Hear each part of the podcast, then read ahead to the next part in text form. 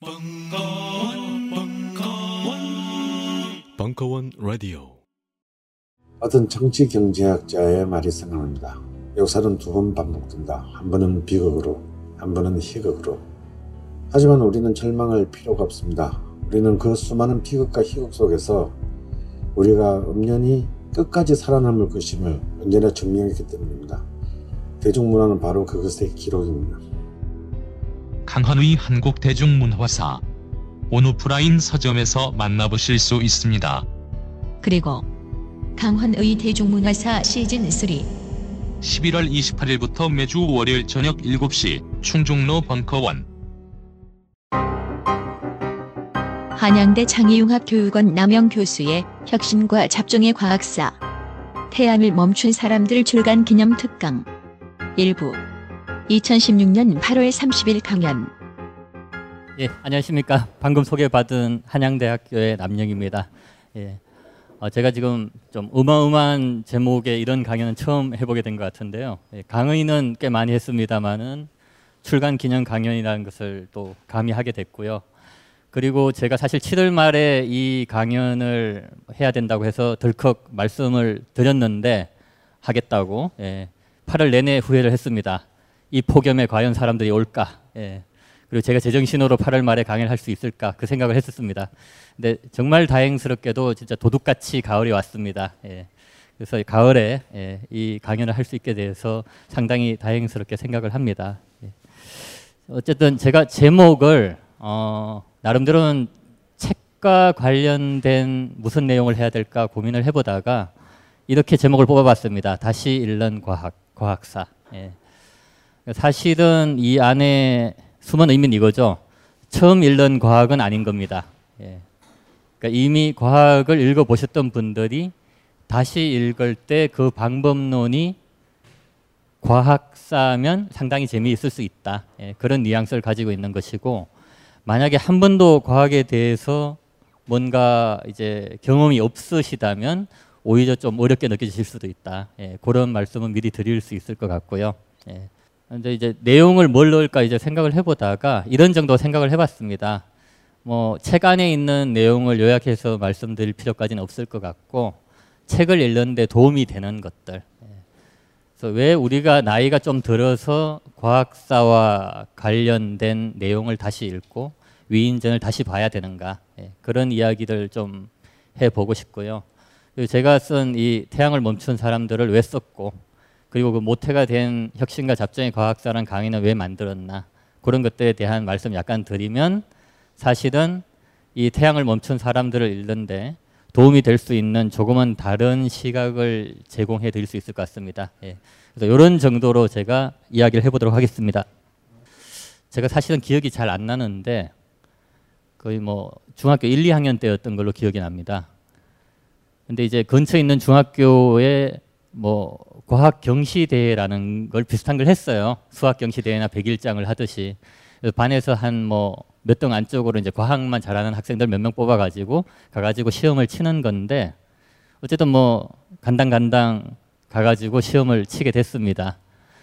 그래서 뭐 모르는 문제도 참 많이 나왔고, 교과서에 없는 질문들이 아주 많이 있었던 그런 문제였는데, 딱 한 가지 질문이 지금까지도 정확하게 토시 하나 안 틀리고 기억을 하고 있습니다. 절대 영도는 섭씨 몇 도인가? 예. 제가 모르는 거예요. 그러니까 절대 영도 이게 뭐지? 절대 영도는 섭씨 몇 도인가 이게 딱 나왔는데, 처음 들어보는 단어인데다 너무 신기한 질문이라 가지고 어쨌든 틀리고 왔죠. 예. 와가지고 쭈뼛쭈뼛 이제 과학 선생님께 여쭸어요. 절대 영도가 얼마인가요? 그러니까 이제 영하 이백칠십삼도다. 어, 이 얘기를 하시는 거죠. 그래서 그게 왜 절대 영도인가요? 예. 그랬더니 그게 가장 낮은 온도이기 때문에 절대 영도다. 예. 거기까지 제가 맥락을 정확하게 기억을 하고 있습니다. 예. 근데 사실은 그 다음에 뭔가 드물어야 되겠다는 생각도 했지만 좀 수줍기도 하고, 뭘 드물어야 될지 자체를 몰라가지고 사실은 못 물어봤죠. 예. 근데 머릿속에 답 하나는 딱 떠오른 게, 그러니까 영하 이백칠십사도는 없다는 거예요. 예. 그 말은 제가 분명히 이해를 했어요. 더군다나 그게 영하 백만도도 아니고 영하 천도도 아니고 영하 백도도 아니고 영하 이백칠십삼도래요. 그거보다 낮은 온도는 없다라는 거죠. 근데 옛날 책 보니까 뭐 태양 표면 온도는 육천 도고 뭐 별의별 얘기를 일억 도도 있고 얼마든지 가능한데 왜 영하 이백칠십삼 도가 가장 낮은 온도인가? 아무런 답을 얻을 수가 없었고 너무 신기한 느낌이었어요. 예. 근데 그로부터도 이제 한 꽤 시간이 지났겠죠. 언제 그걸 정확하게 알게 되었는지 모르는데 이제 책을 읽다가 학년이 올라가다가 온도라는 것이 분자의 운동 상태다. 이게 빨리 움직이면 그게 아 우리가 뜨겁다라고 부르는 거고 이게 천천히 움직일수록 그게 우리가 차갑다라고 하는 거다. 어. 그리고 이게 전혀 운동하지 않는 상태가 있는데 바로 그 온도가 영하 이백칠십삼 도다. 그때 이제 처음 이해가 됐죠. 아, 더 이상 움직이지 않는데 그거보다 움직이지 않는 상태는 없으니까 그거보다 낮은 온도는 없겠구나.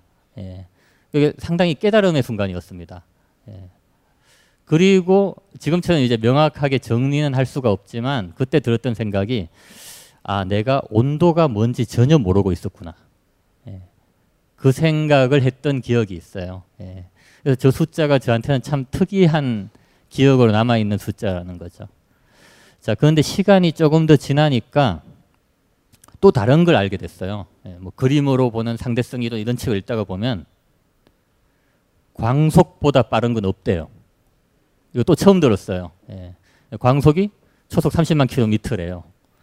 근데 그 내용에 의하면 어쨌든 잘 못 알아듣겠는데 초속 삼십일만 킬로미터라는 건 없다라는 거죠. 예. 이것도 또 이상해. 초속 뭐 천만 킬로미터는 왜 안 되지? 스타워즈 보니까 막 광속 십 배, 이십 배 잘 날아가는데 상대성 이론에 의하면 저런 한계 속도라는 게 분명히 있다라는 거죠. 또 이해가 안 됐는데 어쨌든 나중에 몇 년 몇 년 지나가지고 이 책 저 책 읽다가 좀 긴 설명이 되니까 그건 생략을 해야 되겠지만 머릿속에서 이제 깨달음의 종이 울리는 시간이 있지 않습니까? 땡 하고 아 이게 이해가 됐다. 어. 아주 기묘한 행복감이 드는 그런 순간이 있어요. 그게 이해가 되는. 예. 자, 그리고 난 다음에 이제 제가 들었던 생각이 나는 속도가 뭔지 알고 있었던 것 같은데 속도가 뭔지 몰랐구나. 예, 그 생각을 한 거죠. 예. 그러니까 이게 저로서는 이제 깨달음의 숫자라고 부를 수 있는 예, 그런 순간들이었던 것 같습니다. 예. 저는 온도가 뭔지 속도가 뭔지 분명히 알고 있다고 믿었었다라는 거죠. 그러니까 애초에 모르는 건데 계속 아 이걸 모르는 걸 다시 보게 되는구나 이러면 별 감흥이 없었을 텐데 제가 너무너무 잘 알고 있는 거라고 생각했는데 하도 몰랐다라는 거예요. 그걸 느낀 순간에 충격이 어린 시절에 상당히 강하게 남아 있었다라는 거죠. 예. 자, 그리고 조금 나이가 들면서 이제 나는 현대 과학의 키워드를 완전히 잘못 알고 있었다. 어, 이런 생각으로 이제 진행을 해나간 것이었다라고 할 수가 있습니다. 물론 지금 제가 말씀드리는 것처럼 이런 명확한 문장으로 표현하는 수준은 전혀 아니었죠. 예. 자, 그래서 어린 시절에 제가 뭐 나름대로 과학 이야기책이나 이런 걸 읽다가 보면은 제가 보는 과학은 이런 겁니다. 만능이죠, 일단. 예. 대단히 편리한 것이고, 강력한 것이고, 인류의 도전이고, 확실한 것을 찾아가는 것이고, 예. 그리고 어떤 자신감을 주는 그 무엇이 과학이었는데, 저 절대 영도와 광속은 그러니까 저한테 이상한 느낌을 주는 이유는 아주 한마디로 표현할 수 있어요.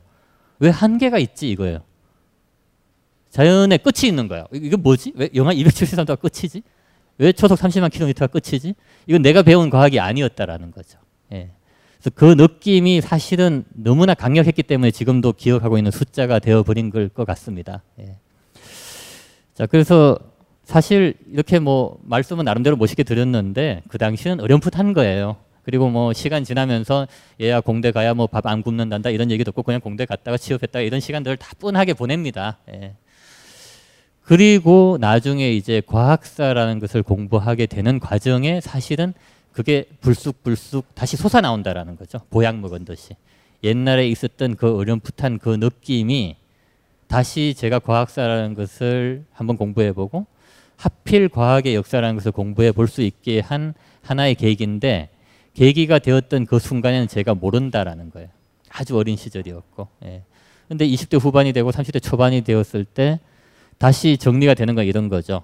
그때 잘은 몰랐는데 과학이 어떤 한계에 대한 것이었고 자신감보다는 대단히 겸허함을 요구하는 어떤 것이었고 예. 그리고 놀랍게도 이건 성찰에 관한 것이고 절대적인 무엇이라고 생각했는데 대단히 상대성과 다양성을 강조하는 그 어떤 무엇이다. 예. 그 생각을 나름대로 할 수 있었던 것이 아마도 제가 지금 이 자리에 있게 된 계기가 아니었나라고 생각을 하거든요. 그래서 사실 드리고 싶은 말씀은 이겁니다. 한 시간 반 정도나 뭐 두 시간 정도 이제 특강을 하면 당연하게도 말씀드릴 수 있는 내용은 극히 적습니다. 예. 그리고 세부적인 내용들은 사실은 석 달이 가기 전에 다, 다 잊어먹습니다, 사람이. 예. 근데 중요한 건 어떤 느낌이거든요. 예. 그래서 아마도 이 시간이 끝날 때까지 제가 영하 이백칠십삼 도에서 느꼈던 충격 비슷한 것을 어려운 부탁에 여기 계신 분들께 전해드릴 수 있으면 저는 오늘 이제 성공한 것으로 나름대로는 치도록 하겠다. 뭐 그렇게 보면 될 것 같습니다. 자, 뭐 요 정도를 어쨌든 화두로 예, 말씀을 드렸고 어, 제 소개를 이제 해야 되는데 뭐 간단하게 제 소개를 드리면 뭐 제가 무슨 논문을 썼는지 관심이 있으신 분은 아무도 없으실 테고 예. 제가 학교에서 강의하고 있는 교과목을 나열하면 이런 걸 강의하고 있습니다. 그래서 여기 있는 과학기술의 철학적 이해 좀 어렵게 느껴지는데 사실은 이제 과학기술에 대한 이제 성찰적인 이해 정도로 보시면 될 겁니다. 요건 한양대학교 학생들이 전교생 필수입니다. 예.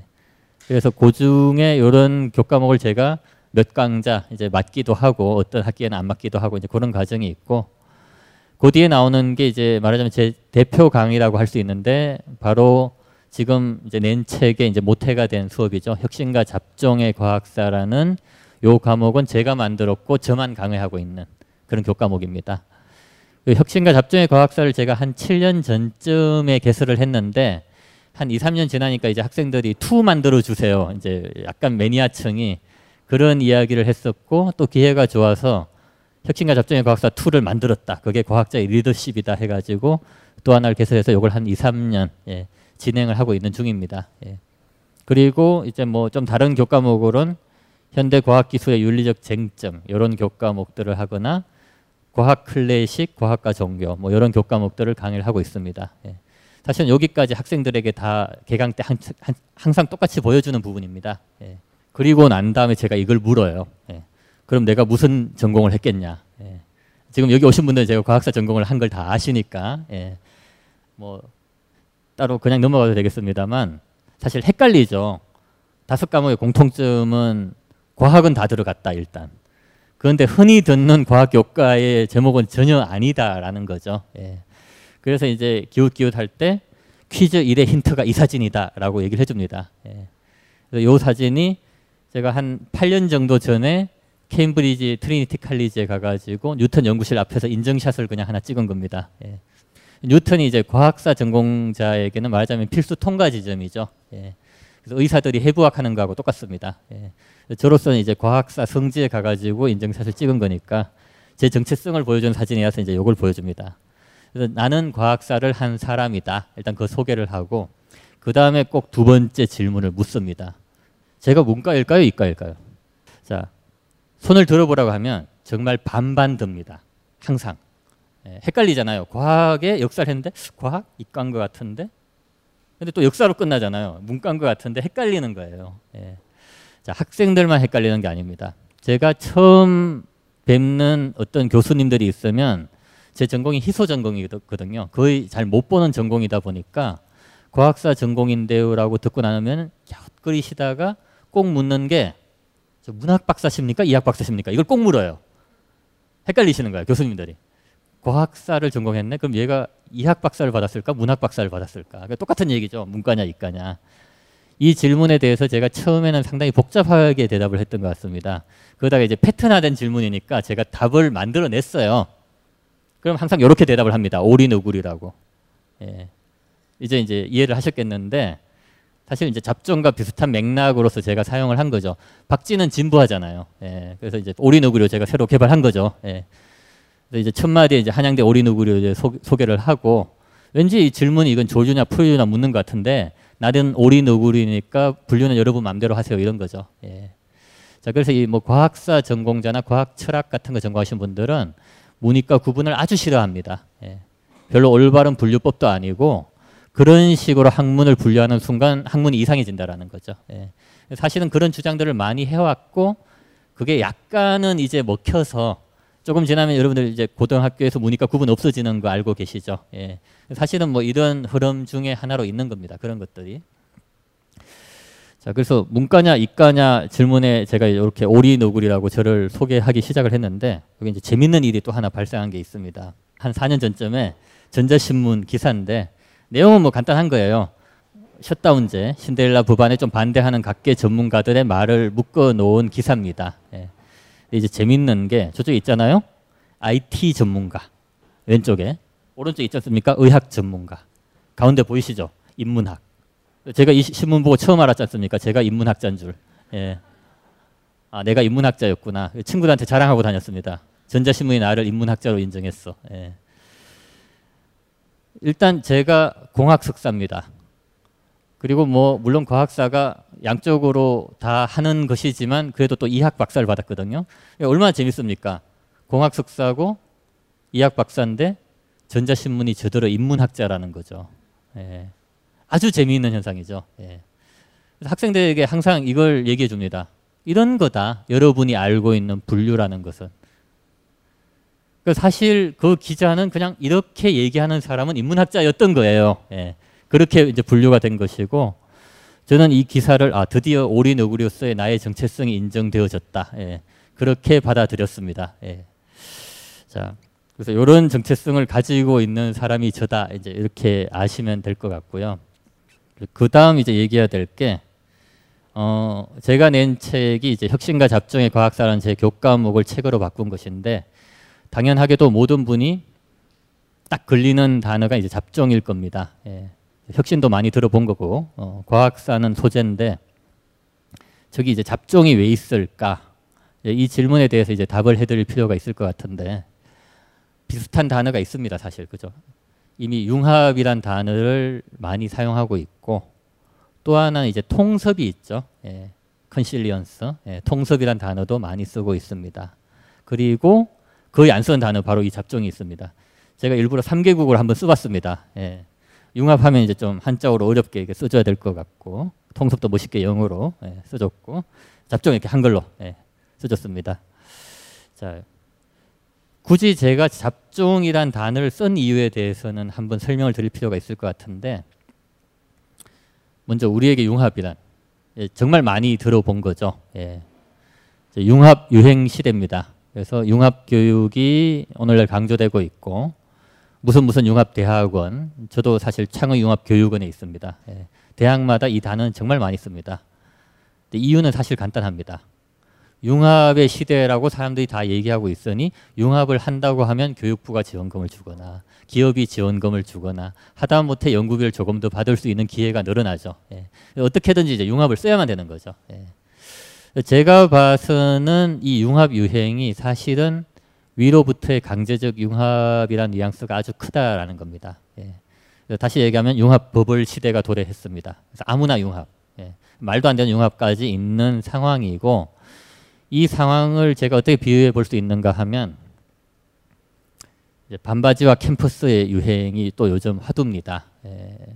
S모 기업도 이제 뭐 반바지를 입겠다 이런 이야기를 하고, 주요 아이티 기업들도 자신들 회사의 명칭에 캠퍼스를 붙이고 있죠. 예. 이것도 이제 유행인데, 이건 이제 제가 기억나는 그 이야기가 하나, 옛날에 요즘 구글 말고 야후가 유명할 때죠. 예.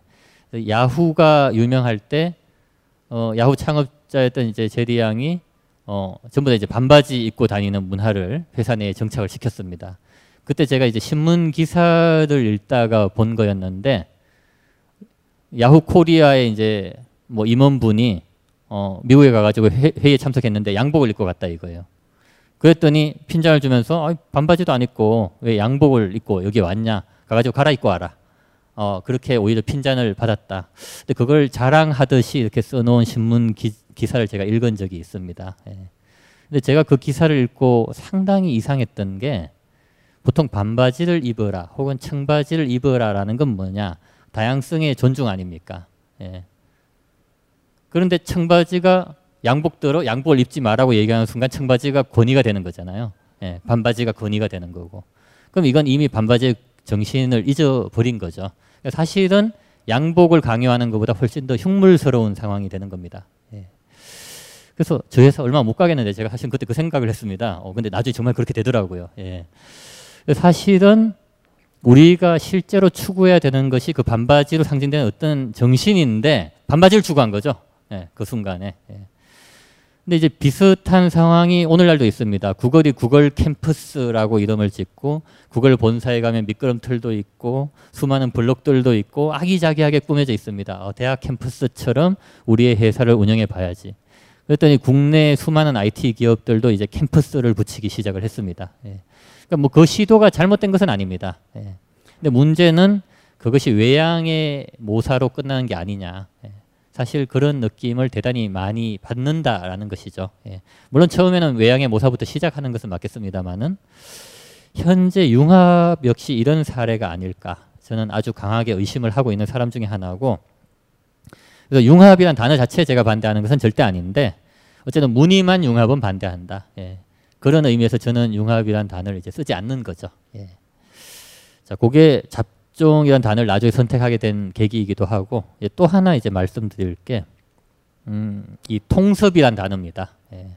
융합이 조금 유효 기간이 지난 것 같아서 이제 갈아타시는 분들이 주로 이제 통섭이란 단어를 이제 많이 쓰시고 계신데, 어, 이 통섭이란 단어는 이제 좀 아시는 분들은 아시겠지만 이제 최재천 교수님이 사실은 개발하신 단어예요.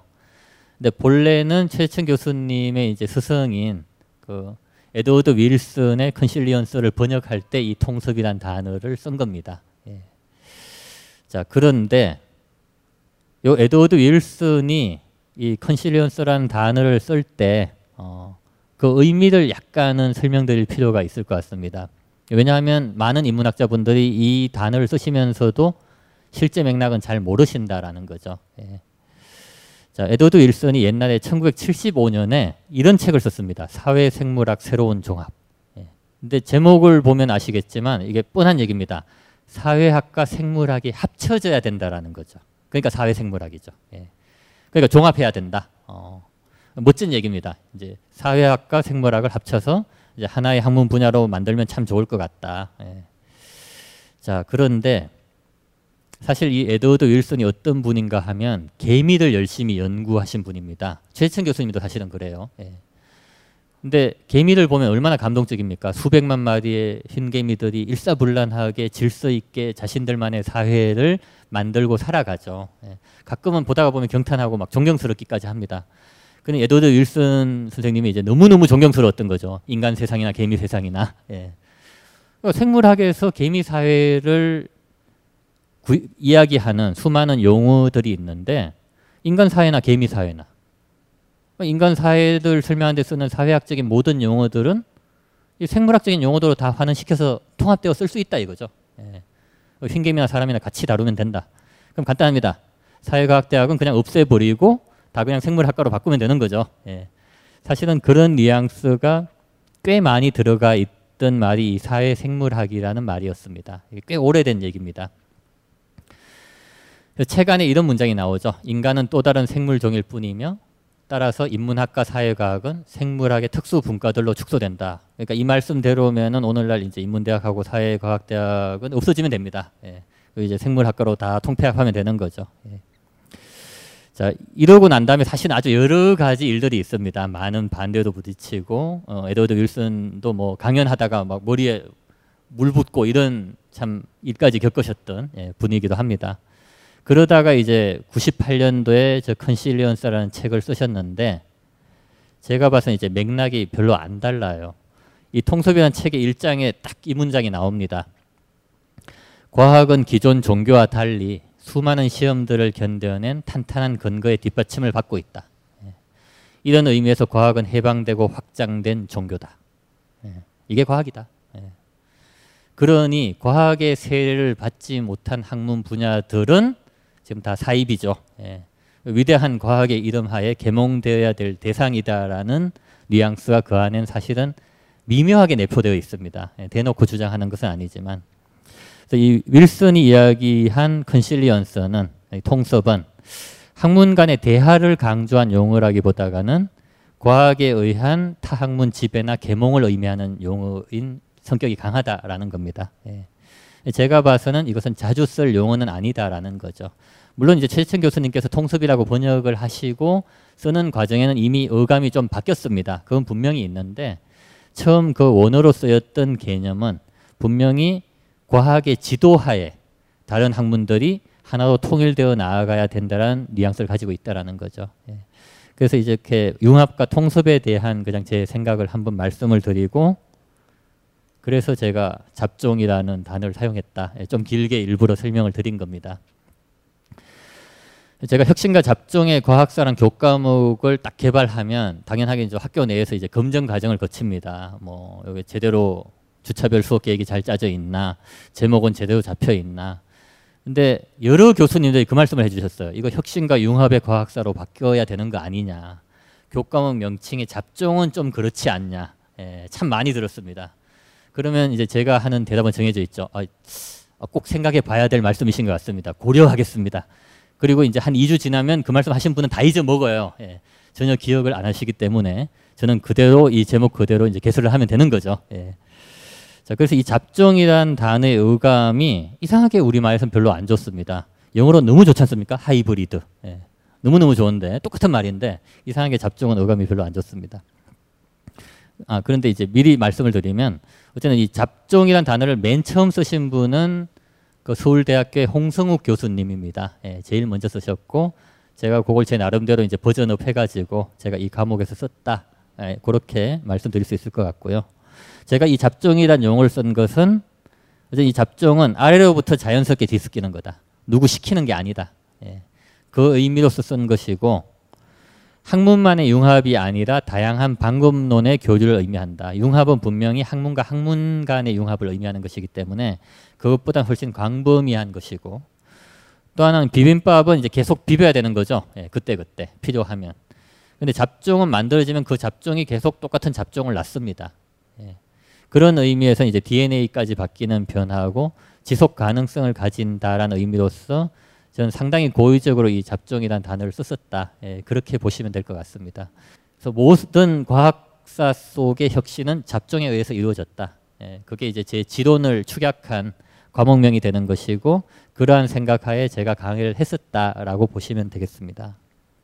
자, 그러면 이제 당연하게 말씀드려야 될 게 이제 잡종의 필요성에 대해서 좀 말씀을 드릴 필요가 있을 것 같은데, 자 먼저 이것도 이제 화두로 먼저 말씀드릴 만한 부분인데 두 문화라고 딱 화두를 한번 던져 보면 당연하게도 이게 대비되는 두 가지 문화겠죠.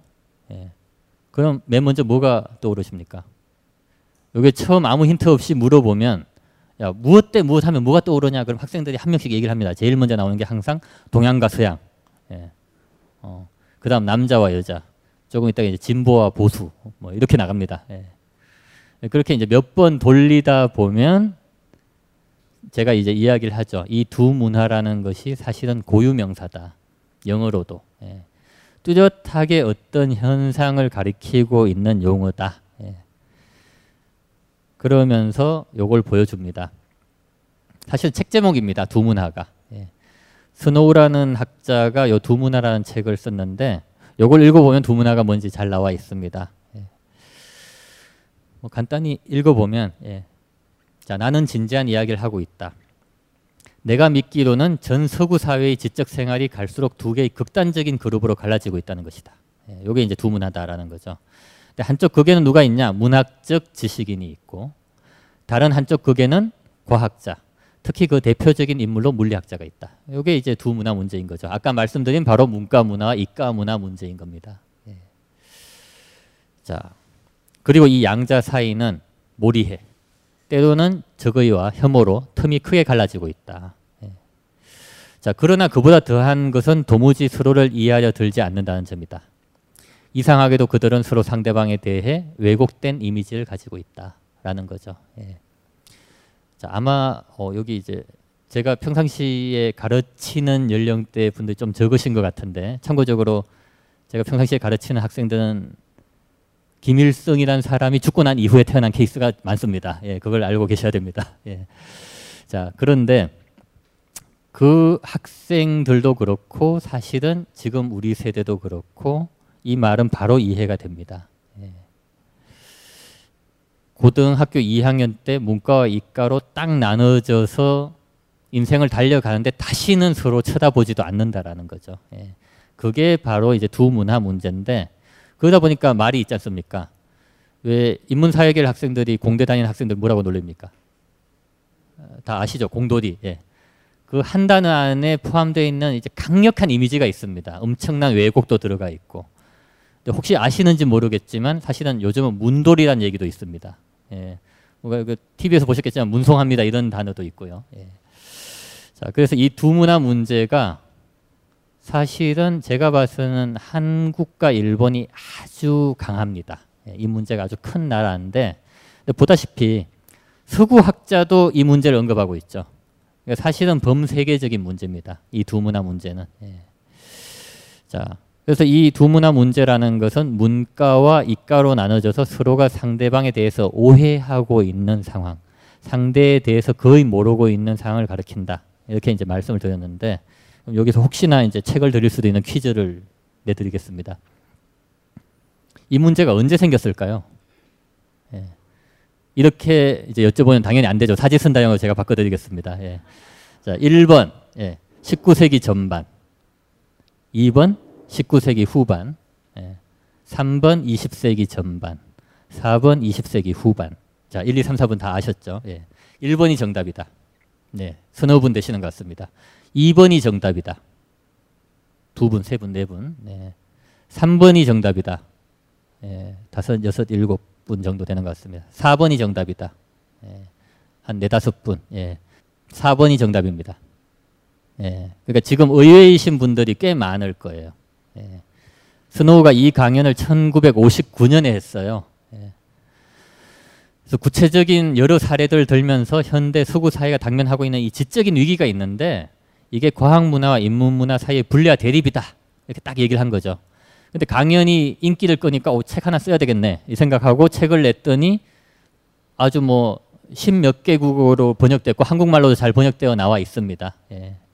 이렇게 두 문화 문제라는 게 이제 학계에서는 어, 딱 이 문제를 가리킨다라고 보시면 되는 거죠. 자, 어찌되었건 여기까지 딱 듣고 나면 바로 이제 딴지 걸기를 하고 싶은, 예, 그런 생각이 드실 겁니다. 자, 그럼 아까 일, 이, 삼 번은 정답이 아니다라고 제가 주장을 한 거죠. 예. 자, 일단 그 이유를 이제 말씀드리기 위해서는 이 정도 사례를 들 수 있을 것 같습니다. 천팔백오십구 년에 찰스 다윈이 종의 기원이라는 책을 씁니다. 이따만 합니다. 진짜 두껍습니다. 예, 어려운 책입니다. 우리가 알고 있는 진화론, 예, 그 진화론이 적혀있는 어려운 책이죠. 초판이 발행돼서 수천 부가 런던 시내 서점에 깔렸습니다. 그 다음 날 매진됩니다. 다 나간 거죠. 제 책이 그렇게 되길 바라는데 별로 그렇게 될 것 같지 않습니다. 예. 자, 생물학자들이 샀을까? 그렇게 많지는 않았겠죠. 생물학자들이. 그러면 다윈의 종의 기원을 산 사람은 누구냐? 이렇게 보면 됩니다. 내가 대영 제국의 지식인이다라고 스스로 자부하는 모든 사람들이 사간 거죠. 예. 그래서 한마디로 내가 젠틀맨이다. 스스로 자기 인식이 그렇게 되어 있는 사람은 그냥 무조건 산 거예요. 어. 그러니까 이건 당연히 지식인의 교양이다라고 그 당시 영국 신사들은 다 생각했다라는 거죠. 이 일화 하나만 봐도 두 문화 문제는 존재하지 않는 겁니다. 예. 어, 그리고 뭐 조금 더 쉬운 사례를 들면, 십구 세기 말을 다루는 영화 같은 거 보면은 그런 거 많이 나올 거예요.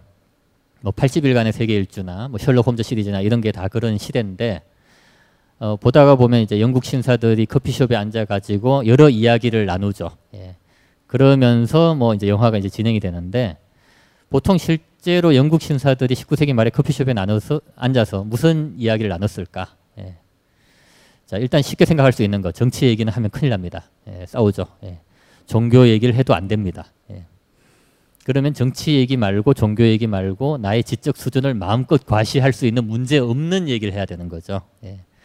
그럼 이제 당연하게도 세익스피어 얘기도 할 겁니다. 예. 근데 그것 말고 시대 유행이 있어요. 십구 세기 말쯤에. 하나는 사실 아실 겁니다. 내가 얼마 전에 이집트에 갔는데, 내가 돈 많다는 것도 자랑하는 거죠. 이집트에 갔는데 무슨 파라오의 피라밋을 팠어. 어. 그랬더니 뭘 발견하고 뭘 발견했고 뭘 발견했고 이런 이야기를 하겠죠. 고고학 얘기가 유행합니다. 예. 당연하겠죠. 또 하나가 뭐가 있느냐 하면, 내가 얼마 전에 프랑스 지라 산맥에 갔는데 무선 공룡뼈를 내가 발굴을 했어. 예. 이런 공룡뼈가 많이 나오는 거라서 이 시대를 그냥 쥐락이라고 부르자. 뭐 이렇게 되는 거죠. 예. 그래서 또 하나 유행이 지질학입니다. 예. 한마디로 여기에서 십구 세기 말쯤에 영국의 커피숍에서는 고고학 얘기하고 지질학 얘기를 못하면 제가 바보다. 이렇게 되는 거죠. 예. 그러니까 모르는 사람은 책을 억지로 읽어봐야 돼요. 예. 그런 상황이었다라는 거죠. 그러니까 과학은 지식인의 당연한 소양이었던 시기가 십구 세기까지였다라고 보면 맞습니다. 이십 세기 초반은 약간 논쟁적일 수는 있습니다. 그러함에도 불구하고 이제 사례를 하나 든다면 이건 주관식으로 한번 여쭙겠습니다. 주기율표를 누가 만들었죠? 예, 멘델레에프. 멘델레에프 말고 우리가 알고 있는 주기율표를 만든 사람 혹시 아십니까? 예, 멘델레에프가 주기율표 만든 건 맞는데요. 그 멘델레에프 주기율표는 요즘 우리가 고등학교 때 배우는 주기율표가 아닙니다. 예, 아주 단순합니다. 예. 현대적인 주기율표를 만든 사람은 헨리 모즐리라는 사람입니다. 모즐리의 주기율표인데 이 정도 업적이면 노벨상 당연히 받아야 되겠죠. 예, 근데 모즐리는 노벨상을 못 받습니다. 예, 이유가 간단합니다. 제일 차 세계대전 때 전쟁터 나가가지고 터키군 총 한 발 맞고 죽습니다. 예, 너무 젊은 나이에 전사했기 때문에 노벨상은 생존자만 주거든요. 예, 죽으면 절대 못 받습니다. 예, 그래서 흔히 왜 노벨상을 받는 방법, 젊은 시절에 놀라운 업적을 만든 다음 인사, 산삼노경 이런 거 막 먹어야죠. 예, 오래오래 살고 술, 담배를 끊고 관련된 업적을 가진 사람이 네 명 이상이다. 그럼 왜냐하면 노벨상은 세 명밖에 안 줘요. 그러면 다른 사람들에게 마구 이제 술과 담배를 권해야 되는 거죠. 예, 그래야 노벨상을 받을 수 있다. 이제 그런 이야기가 있습니다. 예, 그래서 모즐리 같은 경우도 그렇게 이제 노벨상을 놓친 비운의 과학자죠. 예, 자, 그러니 그 당시 제일 차 세계대전 때는 이 세계 최일급의 과학자가 전쟁터에 총알 바지로 나가는 거예요. 총 맞고 죽었어요. 수많은 문학가들처럼. 예. 근데 제이 차 세계대전은 뭔가 다르죠. 제이 차 세계대전 때 전사한 과학자 찾아보기 힘듭니다. 거의 없습니다. 특히 이름난 과학자 중에는 존재하지 않습니다. 예. 다 어디 가죠. 예. 뭐 로스 알라보스, 뭐 네바다 사막 이상한 데 가가지고 전쟁 무기를 개발합니다. 주로. 예. 자, 제이 차 세계대전 때쯤 가면 전 세계 각국 정부가 잘 압니다. 과학기술자는 절대로 총알 바지로 내보내야 되는 게 아니고 따로따로 모아가지고 전쟁 무기나 개발시키는 게 훨씬 나라에 도움이 된다. 모두가 합의를 끝낸 상황이다라는 거죠. 예. 이게 제일 차 세계대전과 제이 차 세계대전의 차이입니다. 예. 그리고 우리가 알고 있다시피 제이 차 세계대전이 핵폭탄으로 끝납니다. 예. 이제 전쟁은 군인의 용기로 하는 게 아닌 거죠. 과학기술로 하는 겁니다. 예. 자, 이제 재미를 본 각국의 정부는 이제 어떻게 하겠습니까? 뻔하죠. 어? 과학자를 집중적으로 양성을 해야 되겠다. 그러면 어릴 때부터 과학에 대해서 뭔가 많은 그 재능을 보이는 학생들은 따로따로 모아가지고 과학기술 집중적으로 가르쳐주고 어, 그게 아닌 애들은 그냥 보통 교육을 시키면 된다. 그냥 이거죠. 예. 그래서 과학에 특화된 과학 영재 교육을 실시를 하기 시작했고 쉽게 얘기하면 이게 문이과 구분 교육의 시작이었다라고 볼 수가 있는 겁니다. 사실은. 예. 자, 그런데 그러면 제이 차 세계대전 이후 이런 식의 교육이 행해진 지 이제 십수년이 지난 거죠. 천구백오십구 년쯤 되면. 예. 스노우처럼 이제 오십 대의 나이든 학자가 요즘 젊은 학자들을 바라봅니다. 저 친구가 분명히 똑똑하긴 똑똑한데 뭔가 이상해요.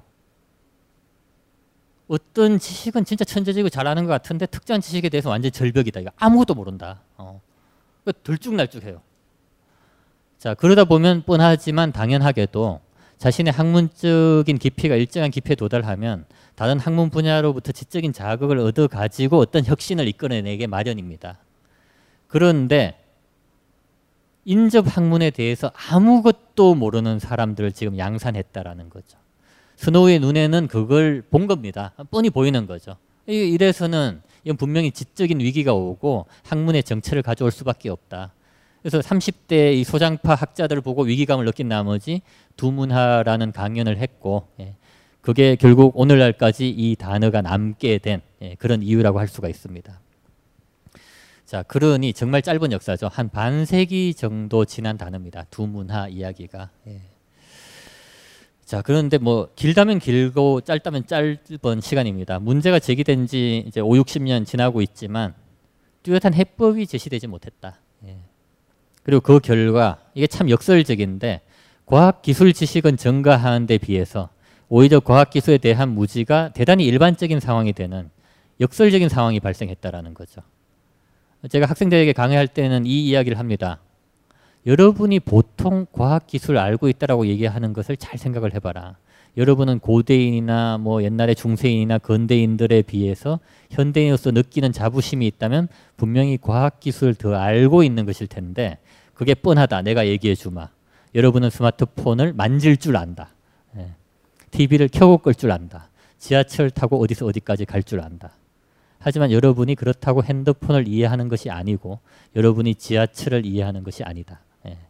그러니까 과학기술의 산물을 사용할 줄 아는 것과 과학기술을 이해하는 게 완전히 다른 건데 대부분의 현대인들이 착각을 한다라는 거죠. 예. 그래서 뭐 수업 시간에 대놓고 이렇게 얘기합니다. 여러분은 내가 보기에 절대적으로 십구 세기 영국 신사들에 비해서 과학에 대해서 훨씬 더 모르고 있다. 예. 제가 해주는 얘기입니다. 예. 요게 이제 제가 이야기해주는 두 문화 얘기인데 이렇게 들어보시면은 그래도 좀 뜬구름 같죠. 예. 제가 살아있는 생생한 사례를 하나 보여드리겠습니다. 이걸 차마 이걸 보여드려야 되나? 나중에 학교에서 욕먹는 거 아닌지 모르겠는데 한양대학교 사례입니다. 예. 다른 게 아니고 여기 벌써 한 오 년 지났네요. 제가 한양대학교 인문대학에 강의를 하러 갔다가 화장실에 갔습니다. 알다시피 화장실에 앉으면 학생들이 이렇게 낙스를 하죠. 근데 앉아있으면 저도 심심하잖아요. 낙스를 읽습니다. 예. 읽다가 저걸 본 거예요. 근데 내용이 너무 의미심장해서 제가 그대로 옮겨 적은 겁니다. 예, 화장실 낙서입니다, 이게. 그 당시 제가 봤던. 자, 나오는 게 이겁니다. 맨 첫 줄에 저거 옛날에 보신 분 있을지 모르겠는데 한 오 년 지났는데 저기 사십팔 디에서 나누기를 먼저 해야 되냐 이 디에서 곱하기를 먼저 해야 되느냐에 따라서 답이 두 가지로 나온다. 어, 그래서 이백팔십팔이 나올 수도 있고 이가 나올 수도 있다. 이게 인터넷상에서 한참 뭐가 맞냐를 가지고 논쟁을 한 적이 있습니다. 기억이 나시는지 모르겠는데 어쨌든 무슨 얘기인지는 잘 아시겠죠. 저 나누기 D를 그냥 분모로 볼 거냐, 예. 그냥 저걸 순서대로 그냥 계산을 할 거냐, 예. 그렇게 이제 논쟁이 붙은 겁니다. 자, 근데 이 학생은 어쨌든 그걸 그대로 옮겨 적고 난 다음에 이렇게 썼어요. 계산 방법에 따라 답이 두 가지가 나옵니다. 그리고 이제 볼일 마치고 갔겠죠. 예. 그 뒤 학생들이 차례로 댓글을 달았습니다. 정말 재미있는 화장실이었어요. 차례차례 이제 댓글을 달았는데 그 다음 학생이 뭐라고 썼냐? 수학의 대전제 유일성을 모르는군. 답이 두 가지로 나올 수 없다. 단순한 당신의 계산 착각임. 상당히 시니컬한 얘기를 써놨습니다. 예. 수학의 대전제 유일성 같은 어마어마한 단어가 지금 나왔습니다. 예. 자, 두 번째 학생도 비슷해요. 어느 특정한 크기에 특정한 시행을 가하면 거기에 걸맞는 특정한 결과가 반드시 나온다. 다른 결과가 나올 수가 없다. 예. 또 이런 멋진 말을 써놓고 갔습니다. 예. 자, 이 두 학생의 댓글은 제가 전문 용어로 정의할 수 있습니다. 이게 바로 과학주의적 입장입니다. 편하게 표현하면 과학 만능주의죠. 예. 수학이나 과학은 다른 학문 분야와 달라서 답이 하나로 단일하게 귀결할 것이며 맞고 틀리고를 명확하게 따질 수 있는 건데 답이 두 가지 나온다는 말도 안 되는 얘기를 얘가 하고 왔다. 지금 이 이야기예요. 예. 자, 그런데 이 두 학생은 어쨌든 제가 찾아낼 수가 없어서 제가 차, 얘기를 할 수가 없는데 꼭 다른 사람들만 듣게 되더라고요, 답을. 예. 사실 저 문제는 이 두 학생이 댓글 단 문제와 완전히 다른 문제죠. 예. 저기서 곱하기를 먼저 해야 되나 나누기를 먼저 해야 되느냐는 규약의 문제입니다. 예. 프로토콜의 문제입니다. 약속의 문제입니다. 어느 권위 있는 수학자 집단이 아, 저 나누기 먼저 해야 돼. 그럼 나누기 먼저 하는 거예요. 곱하기 먼저 해야 돼. 그럼 곱하기 먼저 하는 거예요. 이건 법령 같은 거예요. 그렇게 약속하는 순간 그렇게 하는 것이다라는 거죠. 뒤에 나오는 수학의 대전제 유일성 아무 상관없습니다. 예. 문제의 본질을 완전히 잘못 읽은 거예요. 수학이 나온 순간 그냥 무조건 이 말을 써놓았다라는 거죠. 예. 자, 그리고 이제 세 번째 댓글은 그래도 조금 낫습니다. 이것은 수식이 애매하게 주어져 있기 때문에 수식이라고 볼 수 없습니다. 다양한 수학 선생들이 지금 나오고 있습니다. 예. 자, 수식이 애매하게 주어져 있기 때문에 수식이라고 볼 수 없다. 어. 이 친구가 차라리 그냥 애매하면 가로쳐라 뭐 이랬으면 이게 정답이다라고 제가 해주겠는데 수식이라고 볼 수 없음. 여기도 제가 나름대로 괜히 시비를 걸어볼 수가 있습니다. 우리가 이 차 방정식을 푼다. 풀었더니 답이 사하고 마이너스 이가 나왔어요. 두 개 나왔죠? 예, 별 문제 없죠. 근데 문제 조건을 봤는데 길이를 묻는 문제였어. 그러면 우리는 이제 초중고 때 배운 대로 마이너스 이를 버리고 사를 선택을 하겠죠. 예. 그렇게 이 차 방정식을 다 풀이를 하실 겁니다. 자, 그런데 여기서 제가 이제 바로 물을 수가 있는 거죠. 방정식 안에서 사가 선택되어졌냐? 아니잖아요. 예. 방정식은 사하고 마이너스 이라는 답을 내뱉었죠. 예. 그럼 사라는 답은, 정답은 어디서 찾았냐? 방정식 바깥에서 찾았죠. 그럼 그 방정식은 정답인 사를 찾아주지 못했죠. 불완전한 방정식이네요. 쓸모없네. 그게 아니죠. 그 방정식은 답을 사와 마이너스 이까지 압축시켜준 상당히 필요한 방정식인 거죠. 예. 거기까지 자기 역할을 잘 한 겁니다. 사실은. 예. 자, 수식이 애매하게 주어져 있기 때문에 수식이라고 볼 수 없음이란 이 말도 분명히 충분히 우리가 다시 곱씹어 볼 만한 얘기다. 예. 자, 그런데 앞쪽에 이 세 명의 학생은 양반이에요. 예. 문제는 마지막이라는 거죠. 예. 저기 X표는 당연히 욕설입니다. 제가 필터링을 한 겁니다. 차마 뭐라고 읽어드릴 수가 없는데 여섯 자로 뭐라고 얘기를 하고, 인문대에서 뭔 수학, 너네 수학하기 싫어서 여기 왔잖아. 맞춤법도 틀렸어요. 이 친구가 그대로 옮겨 적었습니다. 자, 이 학생의 의미는 이거죠. 수학하기 싫어서 인문대학 따위 정도 온 녀석들이 세상의 화장실에서 수학 가지고 무슨 이야기를 하고 있냐 너네. 지금 이 이야기입니다. 예. 제가 보기에는 이게 요게 두 문화 문제의 끝판왕입니다. 너네가 인문대에 왔으면 수학에 대해서 보지도 만지도 듣지도 말아야 된다. 어. 사실은 꽤 많은 학생들이 가지고 있는 생각일 겁니다. 제가 보기에는. 예. 그리고 대단히 안타까운 케이스죠. 이 학생은 자신의 역량이 어느 정도인지와 무관하게 이미 이 생각 자체가 자신의 인생 동안 얻어낼 수 있는 것을 제한합니다. 예. 대단히 안타까운 부분이 되는 거죠. 예. 자, 한양대학교 사례긴 하지만 제가 봐선 다른 대학들도 대동소이할 거라고 봅니다. 어. 이만큼 두 문화 문제는 우리 주변에 아주 깊숙하게 침투해 있다. 이걸 우리가 일단 생각을 해볼 필요가 있습니다. 빅그린 투쓰리 샴푸, 이걸 쓰면 머리카락에 힘이 생깁니다. 말도 안 되는. 제가 지난 시간에 머리카락이 힘이 생긴다고 그래가지고 말도 안 되는 소리라고, 그래서 광고 떨어질 줄 알았거든요. 근데 진짜로 힘이 생긴다는 걸 증명하기 위해서 광고를 연장하였다.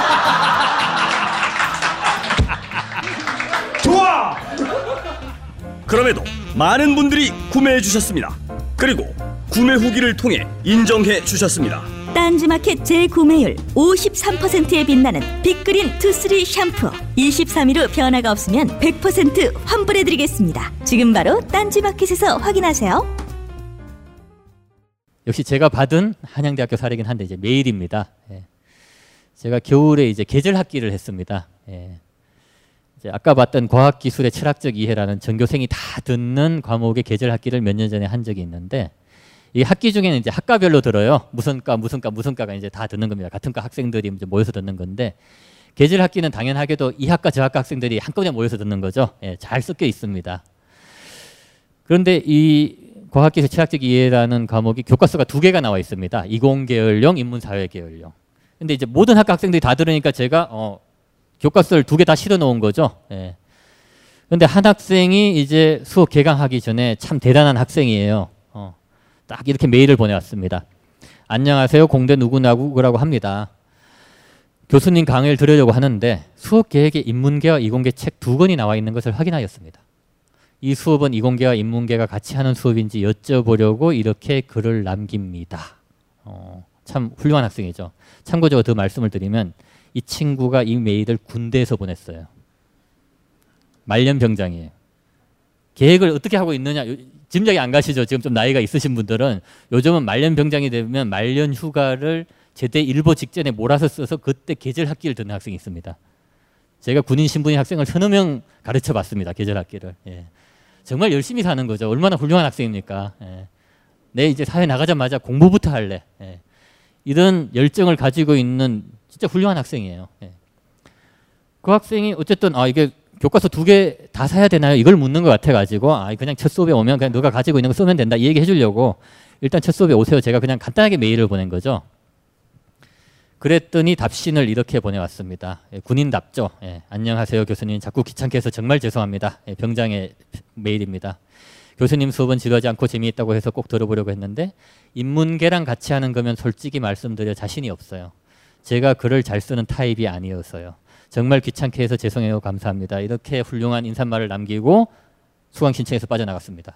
예.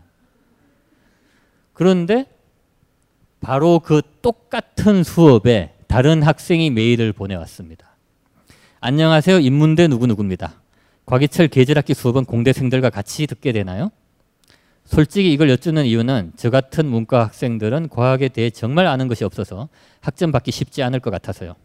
제가 같이 듣습니다. 딱 보냈죠. 아무 답도 없고 역시 빠졌죠, 이 친구도. 예. 자, 제목이, 과목명이 과학기술의 철학적 이해잖아요. 공대 학생들은 이렇게 보입니다. 과학기술의 철학적 이해, 이렇게 보입니다. 예.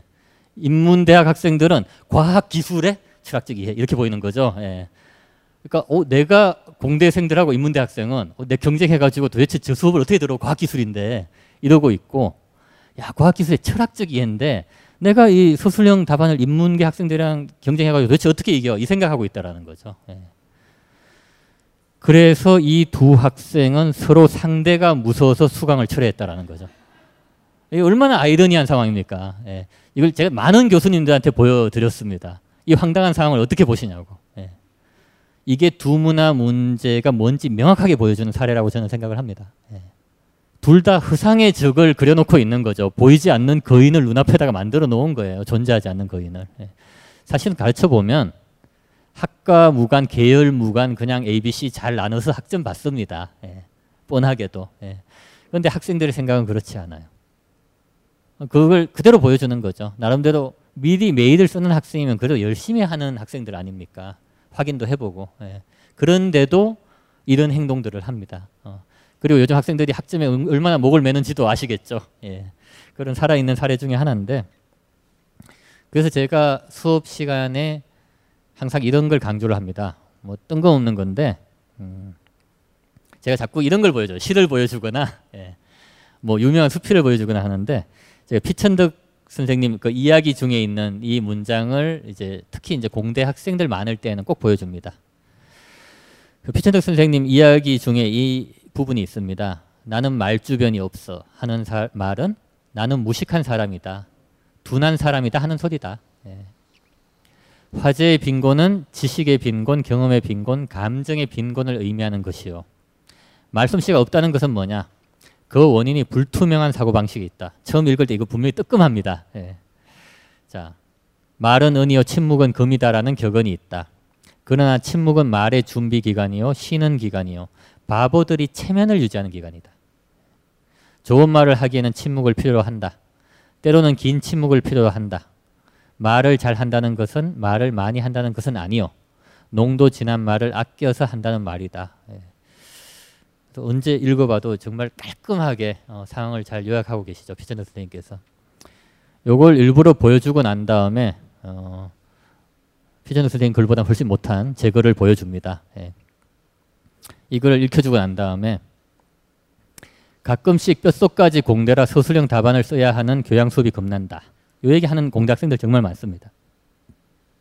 이렇게 표현하는 공대생들에게 읽혀주고 싶은 글이다라는 거죠. 자, 뼛속까지 문과거나 뼛속까지 이과라는 표현이 뭐냐? 자기 학문에 깊이 심취한 사람을 가리키는 표현이 분명하다라는 겁니다. 예. 자, 그런 사람이 글을 못 쓸 리 없다. 문제는 명료한 사고를 위해서 노력하지 않고 자기 학문에 진실됨으로 접근하지 않은 사람들이 자기 견식이 짧음을 변명할 때 이런 표현을 쓴다는 거다. 그리고 어느새 스스로도 진실인 양 속아버리고 타인에게 이런 생각을 전염시킨다.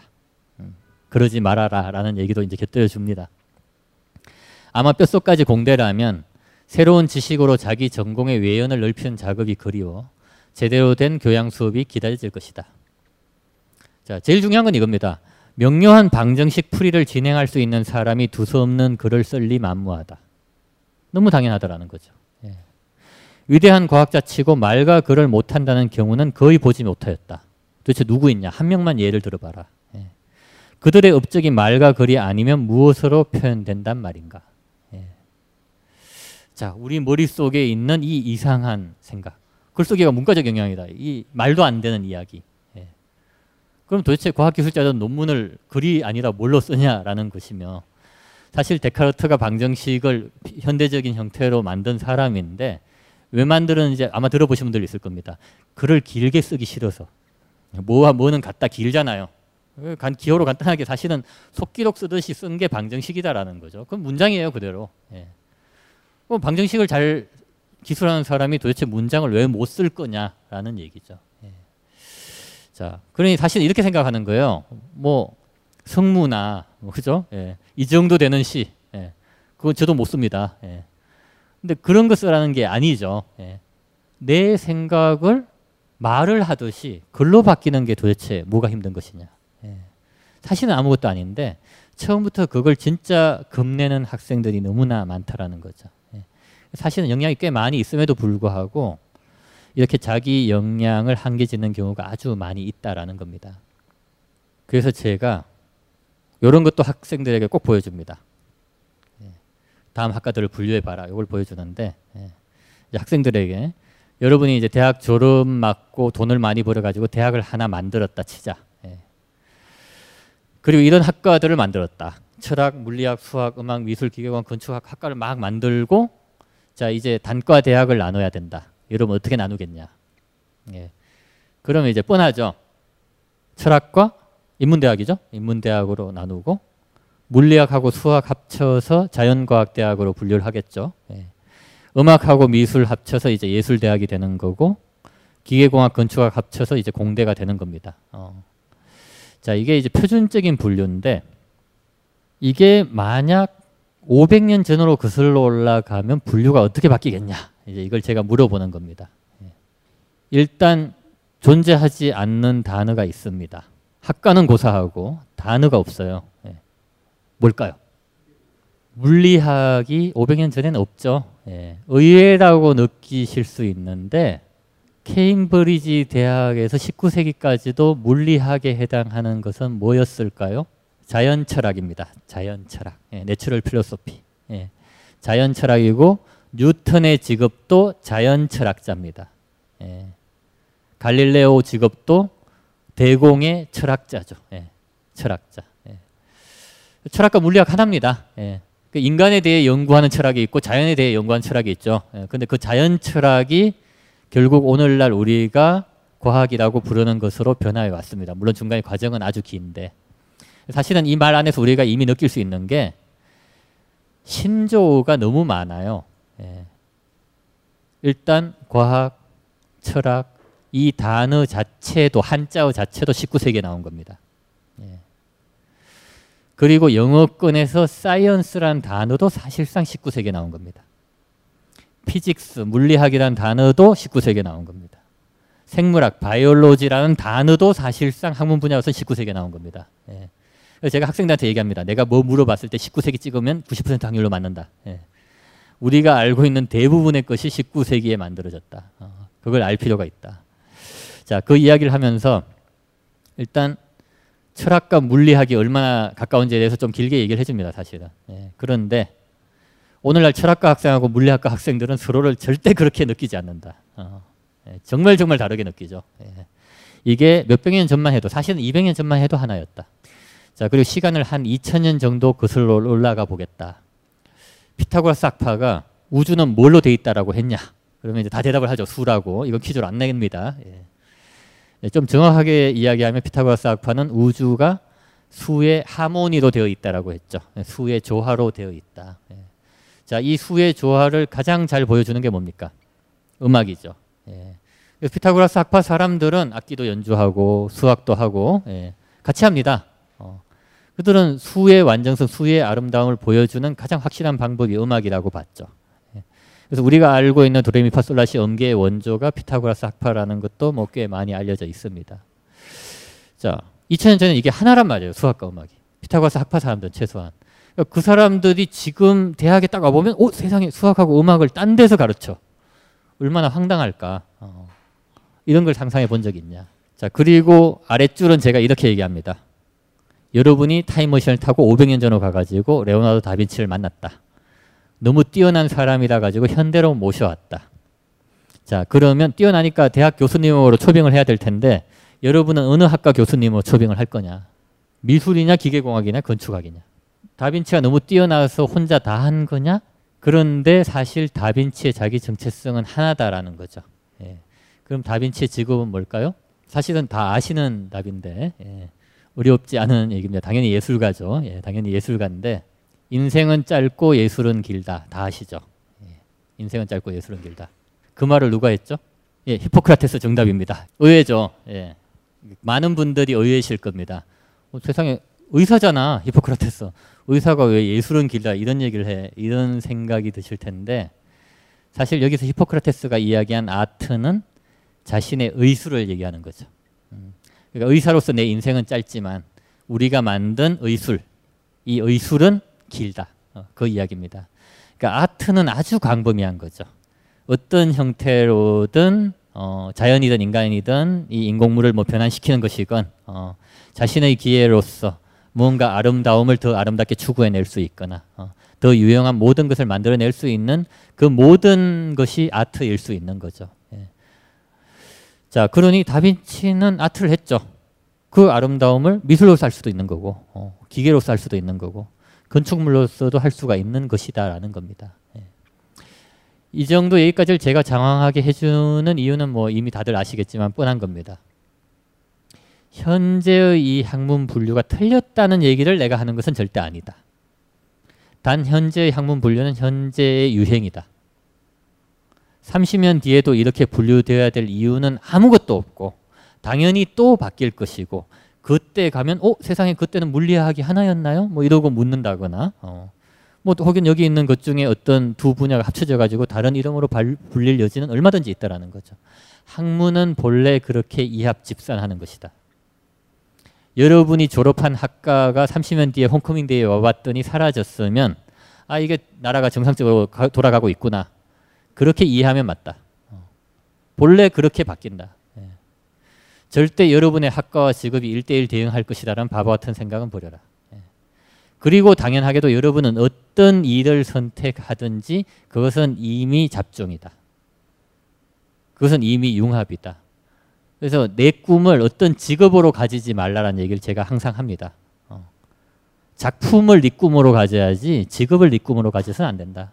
그걸 학생들에게 한, 항상 해주는 얘기인데 그게 이제 제가 이야기하는 잡종이 무엇을 의미하는 것인지 사실은 이 정도면 이제 이해를 하셨을 것으로 생각을 합니다. 이 강의는 벙커원 어플에서 동영상으로도 시청하실 수 있습니다. 벙커원 벙커원 벙커원 라디오